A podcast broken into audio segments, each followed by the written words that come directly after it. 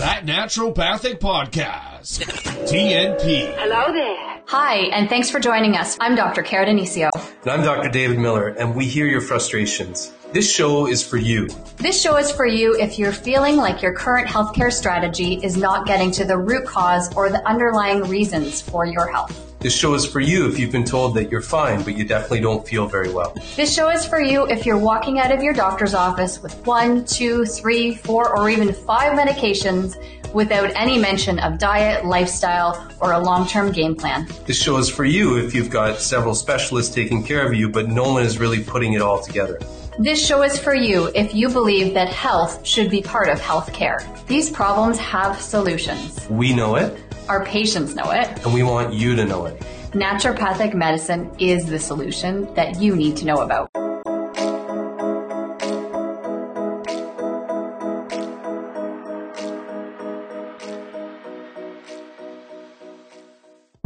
Hey everyone, Dr. Dave here. As you probably know, this podcast is all about getting the word out there that naturopathic medicine has got some serious game. Educating and inspiring our listeners to work towards and achieve better health is what it's all about. But just like it takes energy and effort to invest in and strive towards greater health, it takes energy, effort, and financial support to do all the podcast things necessary to keep this message coming at you. So please afford me a moment to share our gratitude and give a real heartfelt thank you to our show sponsor, Cytomatrix Canada. Their patient focused focused vision of improving health outcomes with the use of high quality, naturopathic doctor designed supplements is 100% in alignment with what we're trying to do here at the podcast. Their enthusiasm for supporting what we're trying to do for you, the listener, encourages us to keep producing content that will inform and inspire. Thanks again to our sponsor, Cytomatrix Canada.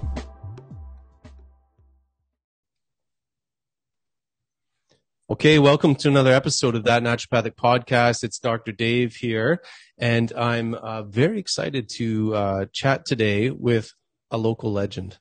A local legend, Janice Taylor, pelvic floor physiotherapist. You're a local legend. You know you are. well, thank you. I, I, don't really consider myself that, but I, oh yeah. Most, most legends do. yeah.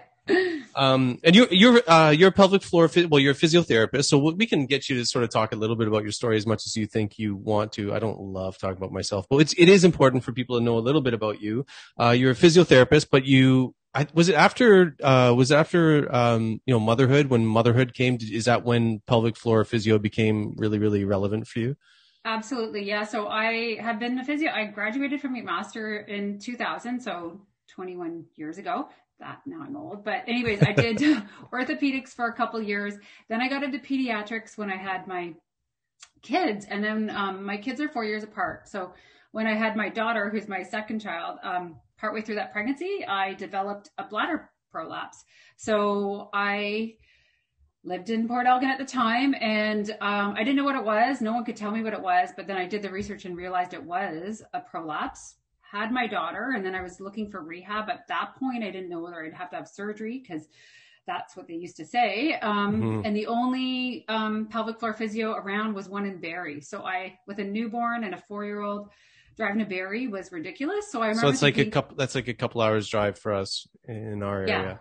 Absolutely. So two hours, and luckily enough, my sister worked in Barrie, so she would take my daughter when I'd go to pelvic floor physio. but I knew I could not be the only one struggling with pelvic issues. So I became really passionate about it and then decided to take some courses. And um, when my daughter was two, I started practicing pelvic health in Port Elgin and I actually gave up my pediatric um, job. So I, and I mm-hmm. love what I do. I absolutely love it. So mm-hmm. yeah.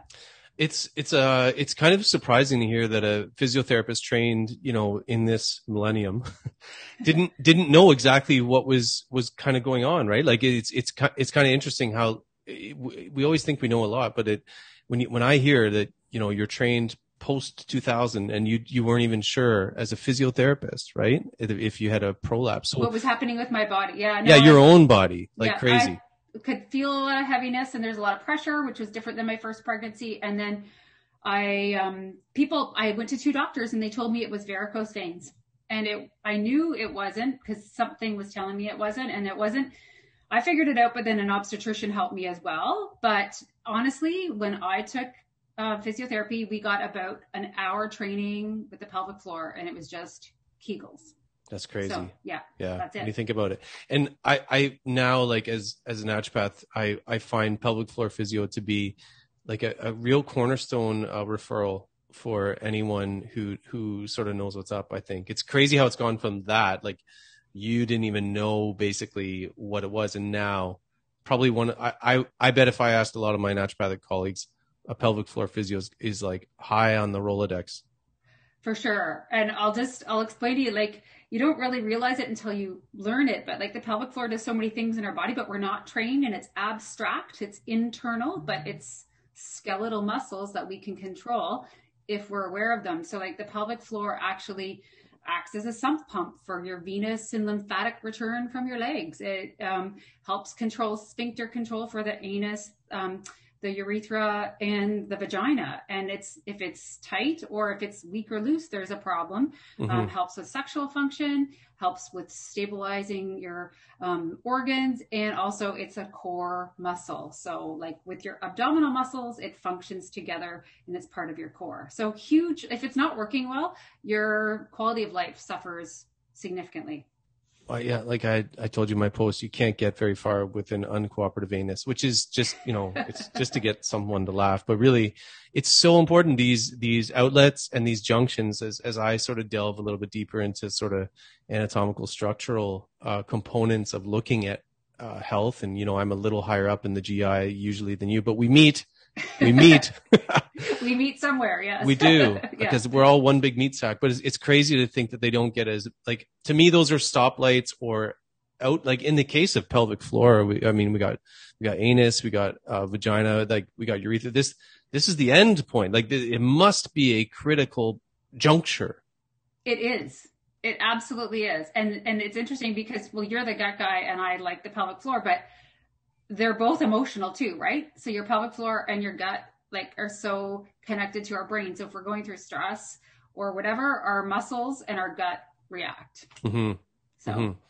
Well, I'll, I'll, I'm just going to give a little bit of context as to why I rang you up, Uh because you know you're great. I like to talk to you anyway. But um, I- I thought it, a little a little bit of background is I, as I've gotten into this structural anatomical approach to things, I started looking at constipation. I was like, you know, what? I really want to dive deep on constipation, like just constipation. There's lots, there's so much more. The orchestra that goes on is like crazy. But I, I thought, okay, let's delve into that. And you know, it's always good. You've probably done this. You you go back to research, you see what's new, or you review research that maybe you've read before with a sort of different uh, clinical insight, and you go, "Oh my god, I never really thought about that." So then I'm I'm looking at all the the research on constipation, and all the all the papers are sa- saying like do manometry or you know a digital rectal exam, and and most of these cases of constipation are from outlet problems, not transit problems through the uh, through the colon itself. So then I was that's when I I thought, oh my god, I got to call Janice because like all of these cases of constipation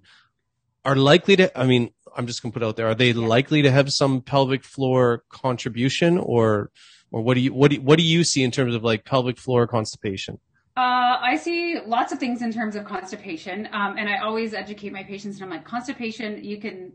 There's two criteria to constipation. It's straining to have a bowel movement, and the other piece is it's like a hard, lumpy stool. Looking at that Bristol stool chart, like rabbit pellets. Um, Got the mug, by the way. got. Oh, did you? Okay. I got the mug that you sent me. It's amazing. okay. Janice, Janice knows what's up. She gave me a Bristol stool chart mug. So to all my my patients who see me drinking coffee in the clinic, it'll now be because of Janice. Yes, we have to take our masks off to drink coffee, so it's too bad we can't do that in front of patients. know. You know but, I know. um, but yeah, no. So I, I educate them about what constipation is, and then yeah, sometimes they have hard stools, and so then I'm helping them manage that, and often referring to naturopathy if it's if it's something that needs to be dealt with dietary wise or food sensitivity. But yes, the other piece of that is are they straining and can they relax their pelvic floor muscles? And so, in many, like I can give you many examples of why people would not relax their pelvic floor. Um, some because, and it's also so learned, right? So, like I have a lot of patients where their mother might have been afraid of pel- like public bathrooms, and so if a child had to go poop, their mom would be like really anxious and nervous Right. about letting them sit on a public toilet. So they adopt that, like whether it's said to them externally, they can feel that energy and they don't like public toilets, right? Yeah. Um, that's an, an, an example. Um, the other examples would be like if you had fissures or suffered from hemorrhoids, or if you just really struggled with, well, hold, holding your bowels when you're a child is also a point of control with your parents, right? Like some parents, you know, will say like get to the bathroom, get, and and the kids don't want to miss out on things or for whatever Mhm. reason. So we all know if you don't listen to your bowels the first time when they tell you Mhm. that you have to go, the stool decides to just go back up into the colon and dry Mhm. out and then become big and hard and lumpy. And then it hurts to have a poop. Mhm. And then those people that have pain with pooping will, will tend to tense up with their pelvic floor as well. That one makes the most sense, right? Like when you see something like if you got fissure, if you've got fissures or, or something painful, it makes sense that the body would be like, okay, I don't want to strain that tissue too much. But what I, what I was, I found really surprising is how many people have constipation, but it's, it's that kind of constipation that's from straining, not necessarily like you can have more bowel movements in a week, right? And still be constipated. Yeah, yeah, yeah, for sure. Yeah. But it's a straining piece, right? Can they poop properly? And and we do not want people to strain. You should not strain when you're pooping, period. What should happen? So you should feel the urge and listen to that. So we teach people like some people go to the bathroom with their bladder too much and you can control your bladder, but you need to listen to your bowels. Your bowels control you. Because if you don't start listening to the bowels, eventually your brain decides not to send that message that you have to go. And then you just don't get it.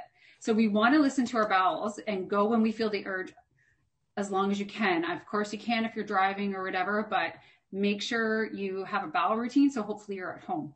Um, and then when you do go, get into the bathroom and our bowels like routine. They like the same toilet. They like, like the same time of day. They don't like distraction. So if you're a mom with young kids and the kids are in the bathroom, that's just, you might be clenching a little bit more. And then the best position is just get a stool or a squatty potty. Get your knees so they're above your hips. So you're mimicking a squat position. Um, and then what that does is it um, relaxes the puborectalis muscle, which winds around the rectum anus. Mhm. And then it straightens the angle. So instead of going through around a corner, your poop is going through like a, a straight shoot. So it's mechanically more advantageous to poop with your knees up.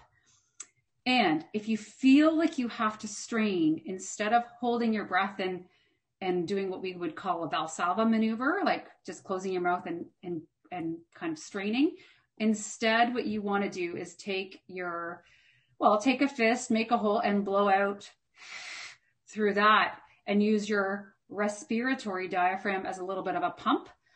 If you hold your breath and and close your mouth. They, well, they've done studies on that for both pooping and then pushing out a baby.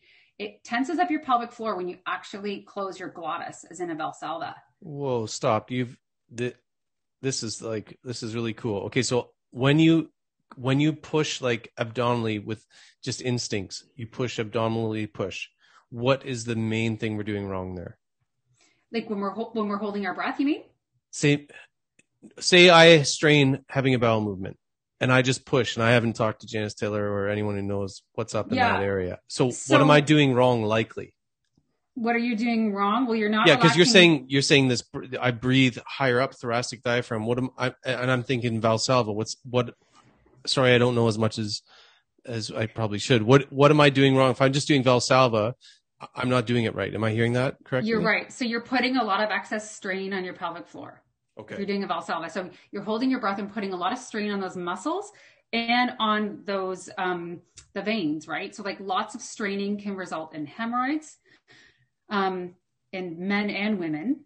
If you're straining heavily and you're a female, it can result in prolapse over time. hmm So if you're really pushing and pushing and pushing, it's it's one of the hardest things you can do on your pelvic floor because you're stretching the ligaments and you're doing and then you're stretching all the vessels down there. And so you should not have to push that hard to push out a poop.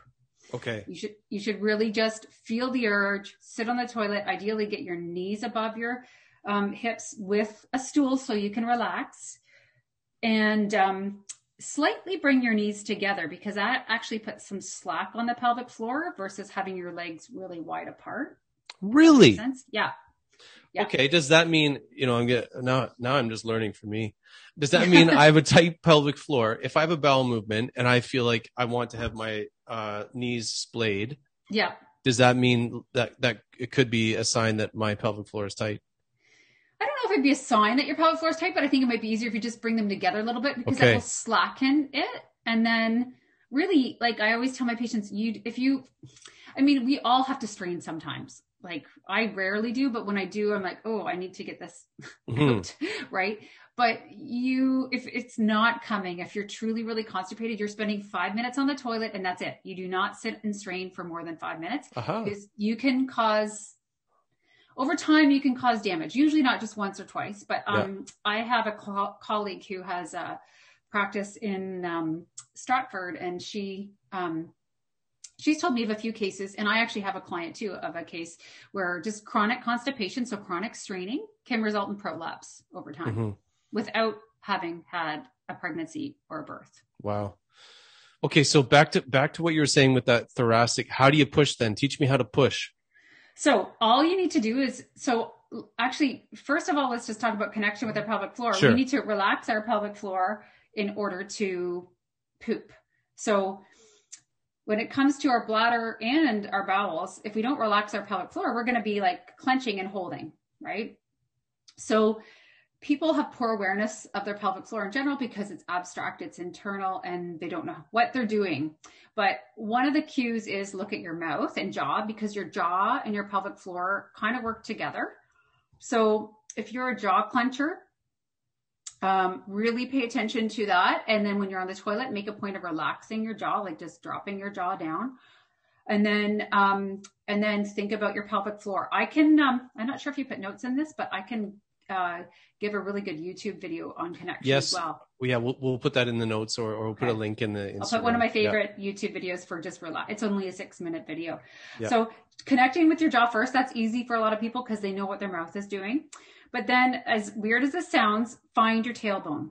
So to find your tailbone, you literally just slide your finger through, um, like down in the crack, basically your plumber's crack, Mhm. just north of the anus, and you can feel your tailbone. Mhm. Okay. So when you breathe in, like a big belly diaphragmatic breath, like so your your lower abdominal muscles kind of go out when you breathe in. Your tailbone goes into a little bit of extension because it relaxes. And then when you breathe out, it kind of flexes a little bit. So there's not a lot of movement there, but it's about 15 degrees. So I'll get I'll I'll ask people to put their finger on their tailbone. Like it's something we can all do. It's external. So it's a way that you could teach your clients as well without doing an internal exam.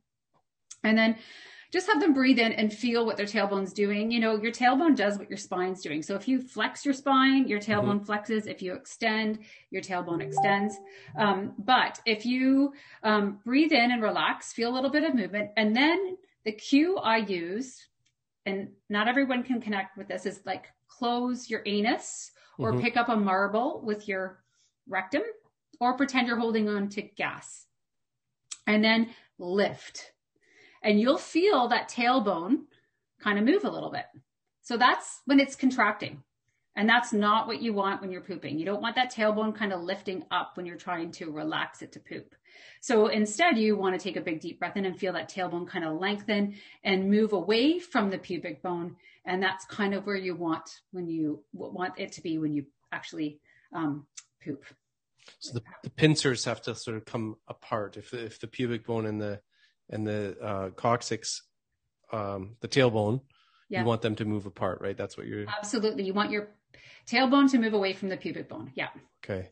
But having that awareness just externally, all you need to do is find the middle of your back, slide your finger down to where you can feel your sacrum, and then just, I mean, you're going right into the crack, but you're staying just north of Mhm. your anus, and you'll feel that slight movement. And then just to connect with that, that really helps your brain realize what your bottom is doing, hmm if that makes sense. Does there's there's home, there's homework to be done. Okay. But I will say though, if someone's got pain, like fissures, hemorrhoids, or postpartum, if um, fissures and hemorrhoids are different because if they can be really painful. Um, and so what I'll, I'll sometimes suggest for someone with that is, is um, because they're going to clench because it's going to hurt, right? Mm-hmm. And it's real, even if you can connect with your pelvic floor, it's so subconscious. So I often work with a compounding pharmacist if it's that bad and Mm-hmm. get them to make a base where it's like a numbing cream, but a healing cream Mm-hmm. just to insert into the rectum to numb before they poop and then numb after so they don't have that pain post bowel movement. Because that's why, sorry, that's what I meant earlier by it makes sense almost in those cases, right? It's like your body's giving you a signal, like, hey, the tissues here are hurt, are, they hurt a lot. So Yeah. hen- hence the numbing. Okay. Exactly. Yeah. Okay. And so, uh, what, I mean, constipation was sort of what made me give you, give you, uh, call you up and, and say, let's talk about this. What are the things that go along with it a lot of the time when you see, okay, this person's constipated? What are the other things you see? Probably, I guess, primarily in women, but is there anything in men too? Um, for chronic constipation, if they have a tight pelvic floor that's not relaxing, Yeah. Um, yeah. So urgency, frequency of the bowel, because if you are really constipated, you'll have a large stool pushing on that bladder. Mhm. And that will cause urgency, frequency, sometimes incontinence of the bladder. Um, so that's an annoying problem in and of itself. If Mhm. someone's really got a tight pelvic floor, male or female, they'll have pain with intercourse. Mhm. So um, women will have pain. They can have pain at the opening and they can have deep pain, like t- deep vaginal pain. Men will have pain, not necessarily during intercourse, but with orgasm or post intercourse, they'll have pain. And that's annoying for them. Mhm. Um, pelvic floor muscles often refer to your low back. So if they're really tight and you have low back pain, but you're not really having hip or buttock pain, or so you're going to have like traditional therapy for your low back and nothing's working, get your pelvic floor checked out by a pelvic floor physio because that's probably causing some dysfunction. Like your pelvic floor will refer to your back, and um, it's often overlooked. What Yeah. part of the back are you seeing? Like when I when I see people with back pain, there's a, a few places I'm roughly looking at, you know, at the level of development that I'm at now or or understanding. When I see it around the sacrum uh, specifically, and maybe like where they'll say, "Oh, it's my SI," or because we we have this, eh, we can relate on this actually, Janice. I have I have this thing where we we really hyper focus or have such a huge bias towards musculoskeletal structures uh, in terms of our evaluation of of uh, pain that may Yeah. or may not be from musculoskeletal structures because they the the convergence right we have you've got signals coming from organs and signals coming from MSK structures but we've got osteopaths we've got pelvic uh, we've got physios we've got RMTs we've got chiros we've got lots of people who work with MSK but not Yeah. many people are thinking hey could my low back pain be from my from my pelvic floor Right. So, um, sorry, what was the question again at the beginning? as longest longest question ever like answer question combo i don't know i was just sort of saying like where where what's the nature of the back pain that you see when you think okay Oh, pelvic okay, floor where could be it? an issue Yeah, it Yeah. can be SI joint pain. Now that's usually different because I'll also treat pelvic girdle pain, which is common in pregnancy and postpartum, and that would be like pubic symphysis pain and like pain right around the SI joint itself, just due Mhm. to um, strain on the ligaments and lax ligaments. Um, but yeah, it could be right around the lower like SI joints, like sort of central low back, or it can be up around L L3, L4, L5, like in that area. So lower Mhm. lumbar spine can refer there. So the other, um, you know, cardinal sign of a tight pelvic floor. If I'm assessing someone's pelvic floor and I'm like, oh gosh, this is tight. I'll say, hey, do you get pain with sitting, like prolonged sitting, like long car rides or sitting at a movie or, you know, sitting for, and they're like, yes. And they think I'm psychic. But if your pelvic floor is tight, sitting stretches your pelvic floor. And so if the muscles like to be shortened and you're sitting for a long time, they start screaming because they're not at their happy length. Um, so yeah, that's common too. so sitting is actually not bad for your pelvic floor in this case Sitting is not bad, but it can be annoying if it's really tight. And I would recommend people sit like we should not be sitting for prolonged periods. I would give those people stretches and really connect, get them to connect with their pelvic floor because it's so important to know what their pelvic floor is doing. So if they're always clenching, they need to learn how to relax. hmm hmm And so, and it's a weird sort of orchestra of things that go on, right? You're talking about like the control of of the sphincter. We got the other sphincter that's under, you know, a non-voluntary control too, right? So it's like Absolutely. symphony, weird. It is a symphony. And like I know with the bladder, so the bladder contracts and the pelvic floor relaxes to release urine, Yeah. right? But if someone's got urgency and frequency of the bladder, I'll teach them and, and they're going too much and we need to retrain the bladder. I'll actually teach them to contract their pelvic floor most of the time, depending on that person, contract their pelvic floor because that's a signal to the bladder to relax. So they work opposite. The detrusor muscle of the bladder contracts, the pelvic floor relaxes and you pee. If you Mhm. contract the pelvic floor, it's a signal to the bladder to relax. So they're not feeling that urge as much. Typically, that way sometimes you have to have a pee after you have a poop, Janice? Um, I think it's just because you're relaxing in general. You're in the right place to get the yeah. job done. exactly. Yeah. Yeah. If you're relaxed, your, your pelvic floor, anything's going to come out if it's there. And I'm I'm gonna say uh, I, I really support the squatty potty. I can't believe I took so long to get one. I was like, no way, this thing actually helps. And I uh, and actually, it's- great video. If you look at the if you look at the YouTube video from Squatty Potty from like I don't know if it was 2015 or whatever, it's really Is that funny. the unicorn? Is that The the, unicorn and with the yeah with the ice cream rainbow unicorn poop Yeah. that comes out. yeah. It's actually good because it's a visual that shows what you were talking about with that with the um was it the puborectalis muscle? Absolutely. And I, I will say too, like when I treat constipated patients, that's the one thing they all come back. Thank you for the advice. Like that, that stool really works. I'm like, gosh, if the, that's the best, like anyone can tell them that, but they're so happy about that. It's just like, tell them to use a stool. And so I tell any doctors I know, I'm like, tell your constipated patients to use a stool. They'll forever My thank God, you for yes, it. It just for makes sure. it so much easier, right? About So- four. About Yeah. four for our house. So you got one in every bathroom. Yeah, I got one every bathroom because they're they're that good, and I'm I'm actually really like embarrassed to say how long it took me to buy one. It's like no way it would work, and it Yeah. it it helps a lot. And actually, I looked up because I like to nerd out sometimes. I looked at the studies, and the study, um, the study that I saw looked really really good for any sort of outlet uh issue with with constipation. It's a great thing to try, right? It's what is it? It's like forty bucks or something. Like seriously, for a squatty potty. And so Yeah. way back even before I got into pelvic health, I did some I did some hip courses on the hips, like external hip muscles, not pelvic floor. And um, the guy teaching the hip course was so he's pretty entertaining. But he said back in 2000, I think it was one, I was just a new physio. He said, you know, in countries where they squat, they have a lower risk of hip, hip arthritis. Moms birth their babies better, and can't remember the other thing. Less incontinence, less incontinence. But if you squat, Yeah. um, now that's not with the squatty potty because you're not really using your muscles to squat. Be like you're relaxing on a toilet. But really, toilets are not ideal. But we'll never get rid of them in North America. No, I know. Yeah, I know it's true. And what's other things I've heard? Big, big poops, little hospitals, little, little hos. Uh, yeah, big poops, little hospitals, little poops, big hospitals. oh, It's important. It is. Pooping is really God. important. So Um, important. And it, yeah, sleep and poop are like probably two of the the cornerstones for health. I would say. I sleep I tend to agree with that. Like if you can, if if if I see someone and, and they have like X Y Z problems, and I'm I'm like, well, is one of them not sleeping or pooing? because most of our because you know where do you start sometimes in lots of cases uh where do you start well those are good starting points because if you're not taking out the trash um and you're not like uh getting on board with sleep which is like i mean what if i don't care what you have if you sleep better it gets better so Absolutely, everything functions better. That book, uh, "Why We Sleep" by Matthew Walker, is a good So read. good. Yeah, it's a good. yeah read. And then even just for like, if you're really constipated and you're really struggling with type one stools, like I just think, a you're reabsorbing all of the bad stuff that should be exiting your body. type like- one are those little round balls right Yeah, like rabbit pellets, like so. All let, the stuff. let me that- grab my mug Yeah, yeah, yeah. You should have had that.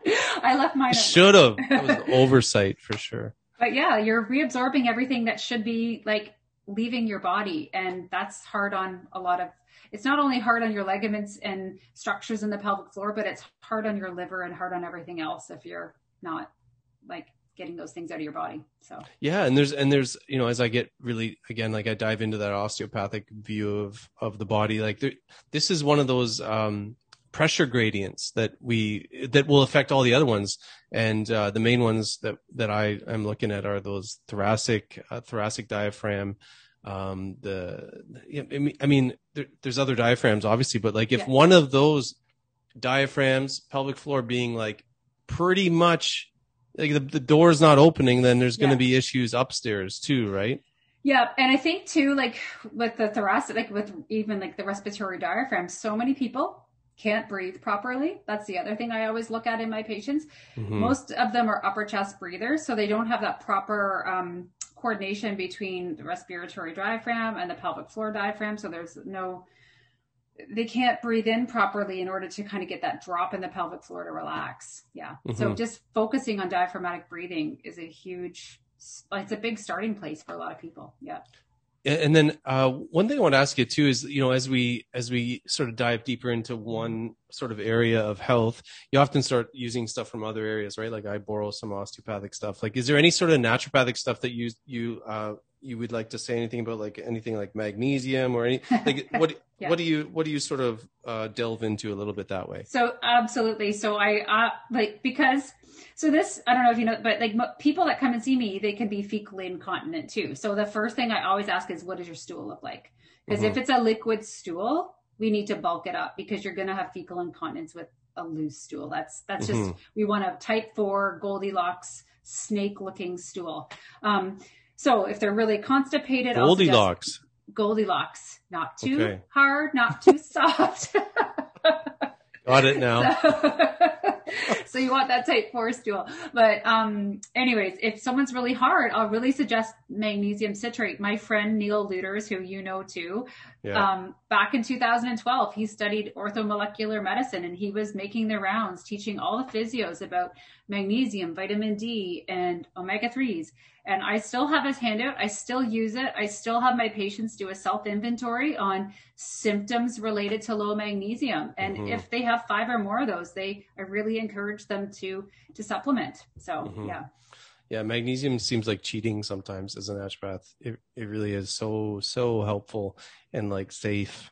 Yeah, love it. And most things. And the other psyllium fiber for sure. I can share my crafting the perfect stool handout. Oh um, yes, crafting. crafting. yeah. I'll How many send- elements are there in the in crafting the So perfect I, stool? I can tell you, and you can tell me whether you agree because you're the expert here, and this is just something that has been passed on to us as pelvic physios doing courses. So at night, you have to do this at night or in the evening.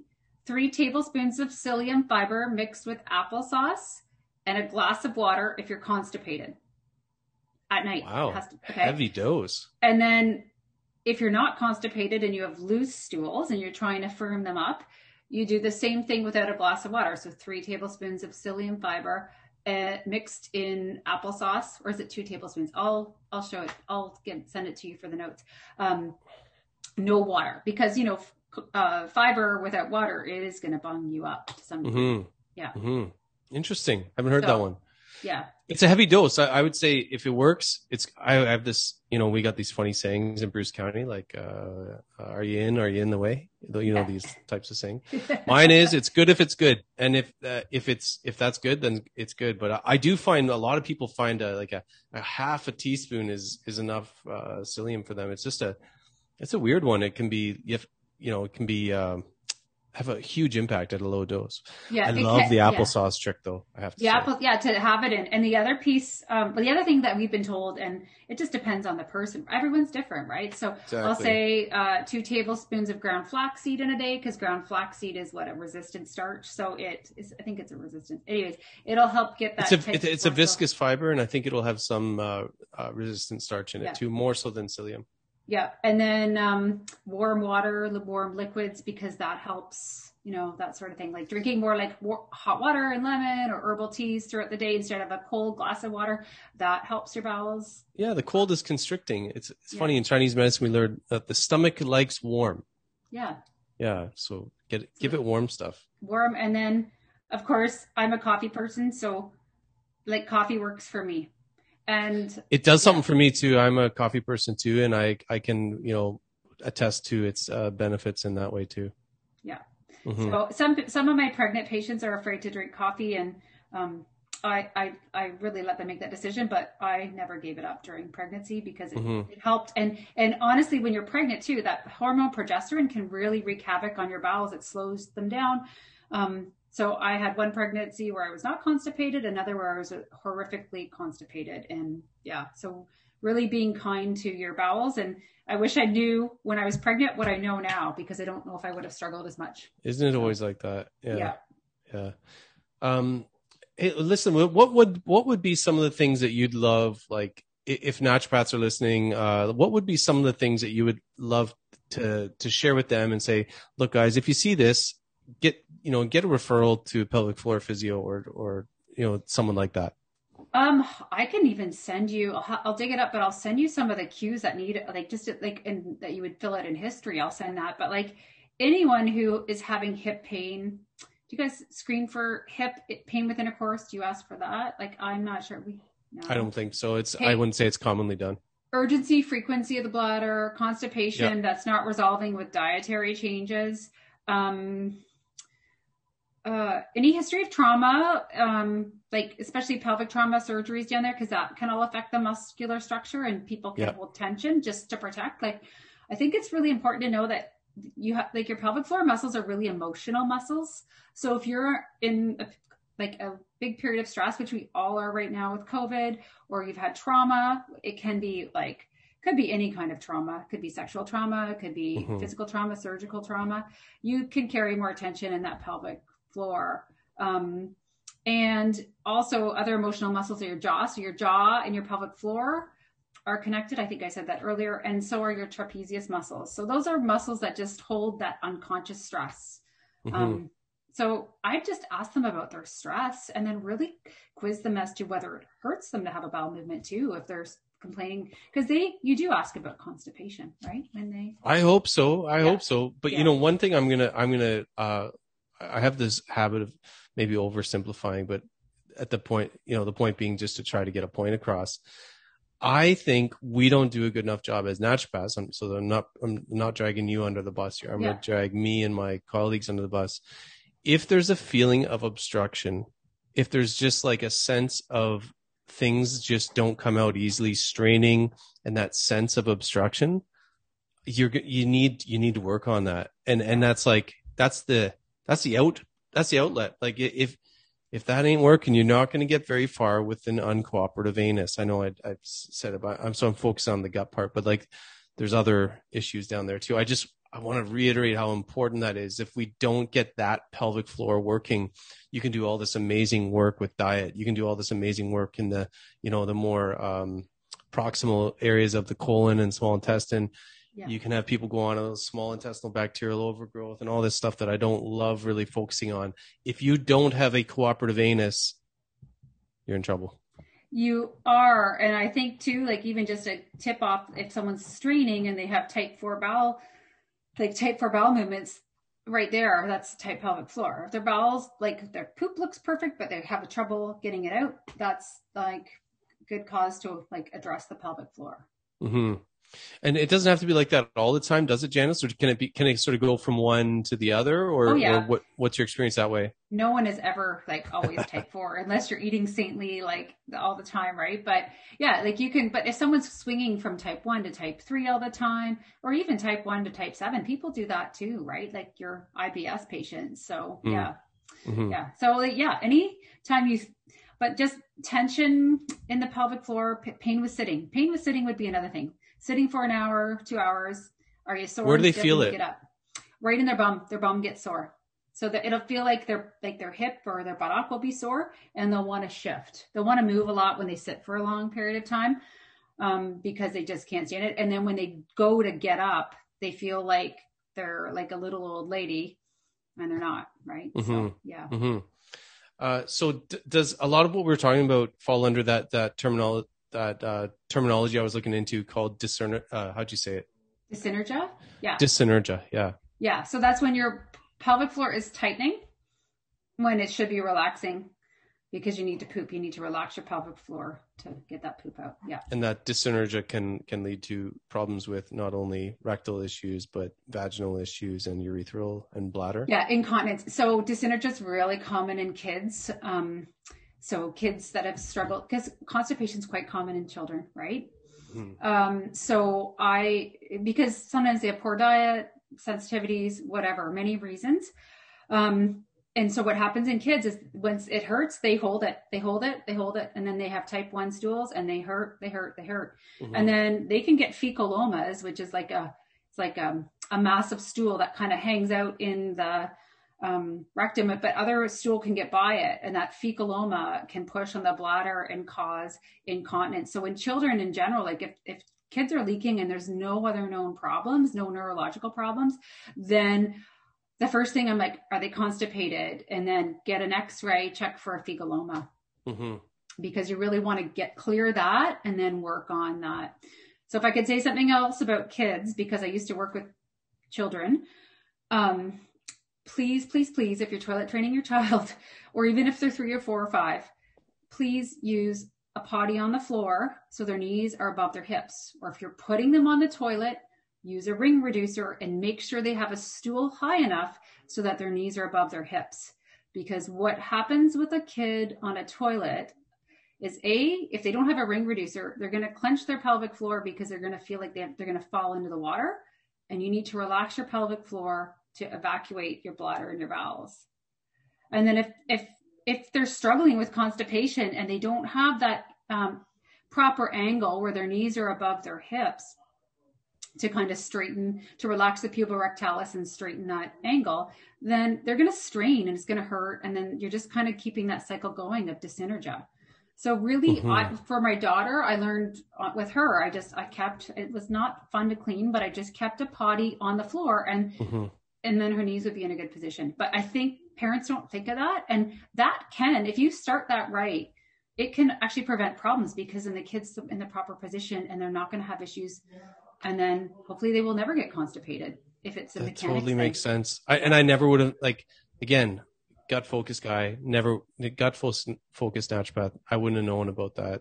Yeah. Um, and I Little need to girls often get bladder infections if they don't relax their pelvic floor, right? Because we're just more prone to them. So if they're sitting on the Mhm. toilet clenching to balance themselves, because think of it on an adult toilet, if you're three or four, you're The hanging thing would be huge. The thing would be huge. Yeah, you're hanging on so you don't fall in, so you can't Yeah. fully relax. So you're retaining urine, and then that can end up with a bladder infection. So proper position on the toilet, especially for young kids, because we're putting them on an adult toilet most of the time. Yeah. Yeah. If you extrapolated the size of a toilet on a kid for us, it would be enormous. enormous. And I will have to tell you a story, Dave, because you know my son. So um, hopefully he won't listen to this. But anyways, uh, years ago, like he, you know, I told him to use a stool when he was having, um, you know, going to the bathroom. But I remember he had a swim meet. This is years ago, and this is why I want people to get a squatty potty, not a stool, because you can trip over them in the night. He had used a recycling bin and flipped it upside down in front of the toilet in the hotel room. Yes. So I, in the middle of the night, when I went to the bathroom, I kind of I went in, didn't turn on the light, and just kind of backed up, and like I literally fell under the toilet because the recycling bin was sticking out so far. So squatty potties are great because they they they hide when they when you don't need them. That's funny. And they can't look that bad because my wife is an interior designer and she said we could get them. Okay, yes, I know she is, and yeah, they they hide under the and you can get the same color so they blend in with the stem of the toilet. Yeah, That's what we did. yeah. Awesome. Well, uh, Janice, I, I, when I, when I come to this point in, in our, in our chat, I always like to give you a chance to say, I mean, I think that's so important what you're saying with kids. Cause to me, the earlier we can do good stuff with kids, the, the better. You, I mean, that's a blanket statement, but I think it's pretty much true.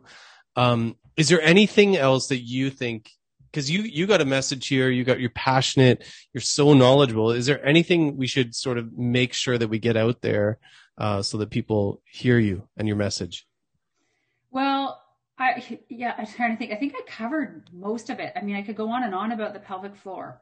but give us you know what you know how things are though if we if if there's one i mean people should listen back and listen i'm i'm going to listen back to this because there's a bunch of like things i have to do believe it or not Okay. Um, so so they can listen back for the details, but like to get the real oomph, like what what's the most important thing that people need to hear uh, who are listening to this because of pelvic floor issues or constipation issues? Don't put up with it. Um, definitely, you should not be constipated. And in our in our pelvic health world, you're basically constipated until proven otherwise. Wow. And for all pelvic health problems, There's the title: constipated until proven otherwise. I like it. it's like innocent until you're proven guilty. But yes, um, but for all pelvic health problems, if someone's constipated, I'm addressing that first, right? Yeah. So like if they're constipated and then they're having incontinence, that constipation can be causing the incontinence. So why would I get them doing Kegels, right? Like I really, I Awesome. do a pelvic Yeah. floor exam, but treat the constipation first. Try to get your poops type four. Like, and if, and if you are struggling with like nice, perfect looking poops, you really need to get your pelvic floor checked out. Um, I will give you some really great links by um, an instructor named Michelle Lyons. She's hilarious. She's an Irish pelvic health physio, and she's got great YouTube videos with diagrams, and it's really easy to understand. So I think you know if you can't access a pelvic PT because you don't have one near you or you can't afford it, um, check out those videos. There's a lot you can do on your own if you're so inclined. Um, talk to your doctor about it. They don't know everything, but you know a lot of what I'm finding right now in my practice is the nurse practitioners are actually taking courses in pelvic health. So if you have a nurse practitioner, they spend a bit more time, they have a bit more time than doctors, and a few of them can really do a great pelvic health exam. And then they often refer to me when they find stuff, but they can educate that patient. They're looking for stuff for patients um, that can't afford it. So, like, they do have a few quick things that patients can do, and they can perform an accurate exam if they've taken even a level one pelvic course. So, Awesome. yeah. So y'all are constipated until proven otherwise. yes. And uh, we got to be beware of the boy who the, the anus that cried wolf too. We got to be aware of that. Uh, knees knees above. What was the other one? We got some key things here. Knees Okay, above. for pooping, yeah, have your knees above your hips. So a- a, little stool. If you're a little kid, you want like a double stool or on the floor with a potty.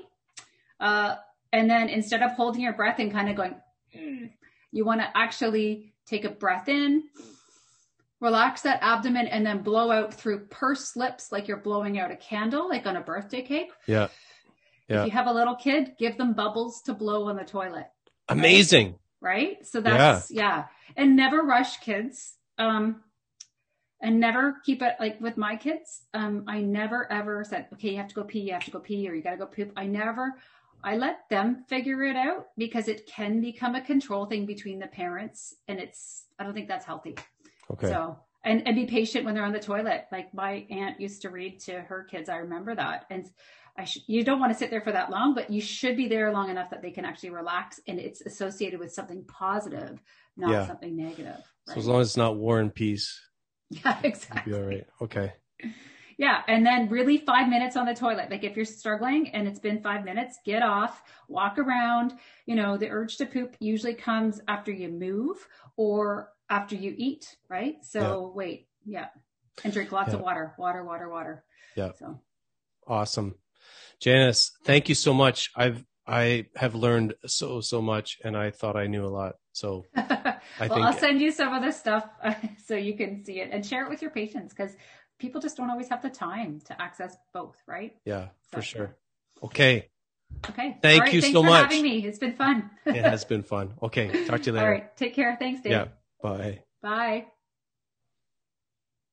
Hey everyone, Dr. Dave here. As you probably know, this podcast is all about getting the word out there that naturopathic medicine has got some serious game. Educating and inspiring our listeners to work towards and achieve better health is what it's all about. But just like it takes energy and effort to invest in and strive towards greater health, it takes energy, effort, and financial support to do all the podcast things necessary to keep this message coming at you. So please afford me a moment to share our gratitude and give a real, heartfelt thank you to our show sponsor, Cytomatrix Canada. Their patient focused vision of improving health outcomes with the use of high quality, naturopathic doctor designed supplements is 100% in alignment with what we're trying to do here at the podcast. Their enthusiasm for supporting what we're trying to do for you, the listener, encourages us to keep producing content that will inform and inspire. Thanks again to our sponsor, Cytomatrix Canada.